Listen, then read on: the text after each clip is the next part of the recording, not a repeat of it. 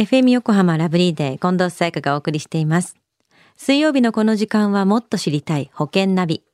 生命保険の見直しやお金の上手な使い方について保険のプロに伺っています。保険見直し相談、保険ナビのアドバイザー、中亀照久さんです。今週もよろしくお願いします。はい。よろしくお願いいたします。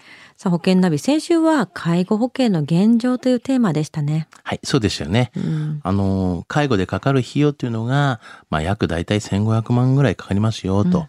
まあ、そのうち公的保険で、まあ、賄えるのは大体1000万円ぐらいで、まあ、残りの500万ぐらいは、まあ、民間の介護保険で準備をしてくださいね、と。まあ、そういうお話をさせていただきましたよね。はい。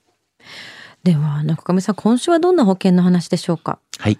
あの、今週はですね、まあ、60歳以上の方からですね、よくね、えーいただくこう相談についてちょっとお話をしたいなというふうに思います。60歳以上の方からよくいただく相談、どういったものがあるんですか？そうですね。まあ、60という言い方は変ですけども、はい。あの、まあ、年齢いかれた方が結構多いパターンになってるんですけども、はい。まあ、実はこの間ちょっと相談されたのが、あの、余命3年って言われたね、あの、宣言を、まあ、宣告されてしまった、方から、まあ、受けられた話なんですけども、まあ、ただその方、保険がですね、あと2年で終わってしまうと。はい。いう形で、うんで、まあ、定期保険に加入しているんですけれども、あと数年で保証が切れてしまいますと、まあ、一生涯の保険に切り替えたいが、まあ、新たな保険にね、加入しようにも、まあ、健康状態に、まあ、自信がないと。うんまあ、どうしたらいいんでしょうかと。まあ、そういう相談だったんですよね。その方にはどんなアドバイスされたんですか？はい。やはりですね、この、コンバージョンというね、手法を、まあ、紹介させていただきました。コンバージョン。はい。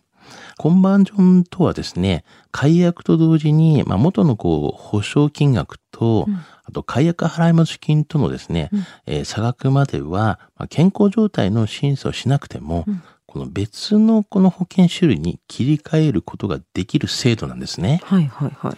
で、また、このコンバージョンの契約変更を選択する場面としてはですね、はい。保険を契約してから、まあ、一定の期間が経ったタイミングが多いんですね。うん。まあ、おおよそ60歳以降の方が、このテクニックを使うケースっていうのが、あの、結構多くて一般的ではないかなというふうには思うんですよね。うーん。なるほど。そして、その方には結局ど、どういう契約になったんですか？はい。今回はですね、お問い合わせいただいた、まあ、お客様はですね、コンバージョンを利用して、定期保険から、この就寝保険に切り替えたんですね。うん。結果として、まあ、審査をせず、無事に一生涯の保証を確保することができましたということになりましたよね。ああ、なるほど。そっかそっか。じゃあもう、もう少しこのコンバージョンについて教えてください。はい。いくつかありまして、うんまあ一つはですね、まずは告知やこの健康上のまあ審査がなくても返還ができますよっていうことですよね。大きいですよね。大きいですよね、うんこういう話って。うん。まあ、生命保険に加入する際には、まあ、必ず健康状態を問われることになりますよね。はい。まあ、先ほどの例の場合、まあ、60歳を過ぎてくると、まあ、多くの方が何かしらの病気や体のまあ不調を持っていらっしゃる方が多いんですよね。うん。で、返還をする際には、これらの健康状態が問われることがないという、はい。ありませんということなんですね。うんまあ、これは結構大きなポイントだとは思うんですよね。うん、そうですね。はい。で、まあ、二つ目はですね、まあ、保険金の引き継ぎが可能なんですね。引き継ぎ。はい。あの、今番上する場合にはですね、現在のこの契約がベースとなりますので、うんこう返還後のこの保険金額ですね。まあ保証額なんですけども、はいこれがまあ現在の保険金額内で設定が可能になりますよということなんです。はい。まあ、同額もしくは若干少なくなる場合もありますが、まあ、もちろん、この金額の範囲内で設定が可能ですので、うんまあ、金額を下げることはできますが、まあ、保険金をね、現在のこの保険金額よりも上げることはできないんですね。で、また、あの、保険の期間については、このご自身で選ぶことができます。はい。例えば、10年間の保険期間にすることとか、もしくは一生涯の就寝保険にすることもできます。うんまあ、先ほどの例で言うと、まあ、残りの保険期間が2年でしたが、まあ、これをね、コンバージョンすることで2年を超えて保険を持つことができますので、まあ、余命3年のね、期間にも安心することができるようになるということなんですよね。うん。あと3つ目はですね、保証の範囲なんですけれども、はい。あの生命保険にはですね、保証範囲があるんですね。うん。まあ、三大疾病になったら給付金が出たりとか、うんあの万が一亡くなったら、まあ、保険金が受け取れるといった具合ですけども、はい。コンバージョンした場合にはですね、この現在のこの保証範囲を、まあ、踏襲して同じ保証範囲で持つか、もしくは保証範囲を狭めて、まあ、死亡保障だけとして持つっていうね、選ぶことが可能なんですよね。はいまあ、このようなことがね、コンバージョンではね、まあ、できるよねっていうことなんですけどもね。はい。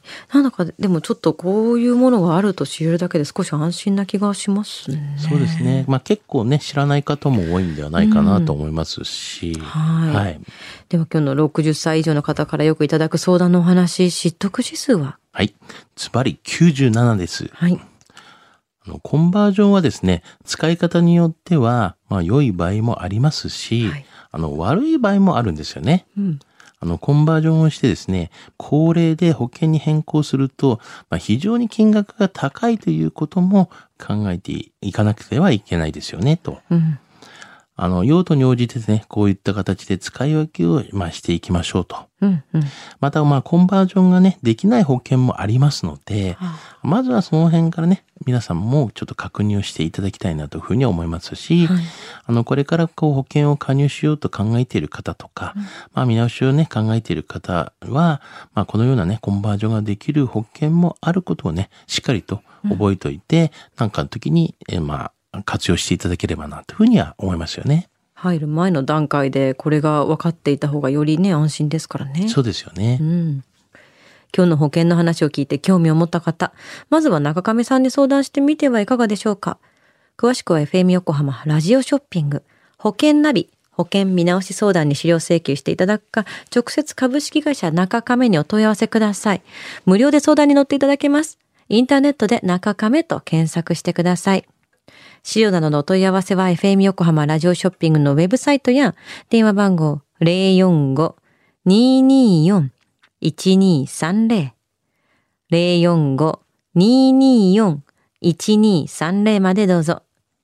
そして保険ナビは iTunes のポッドキャストでも聞くことができます。保険ナビで検索してください。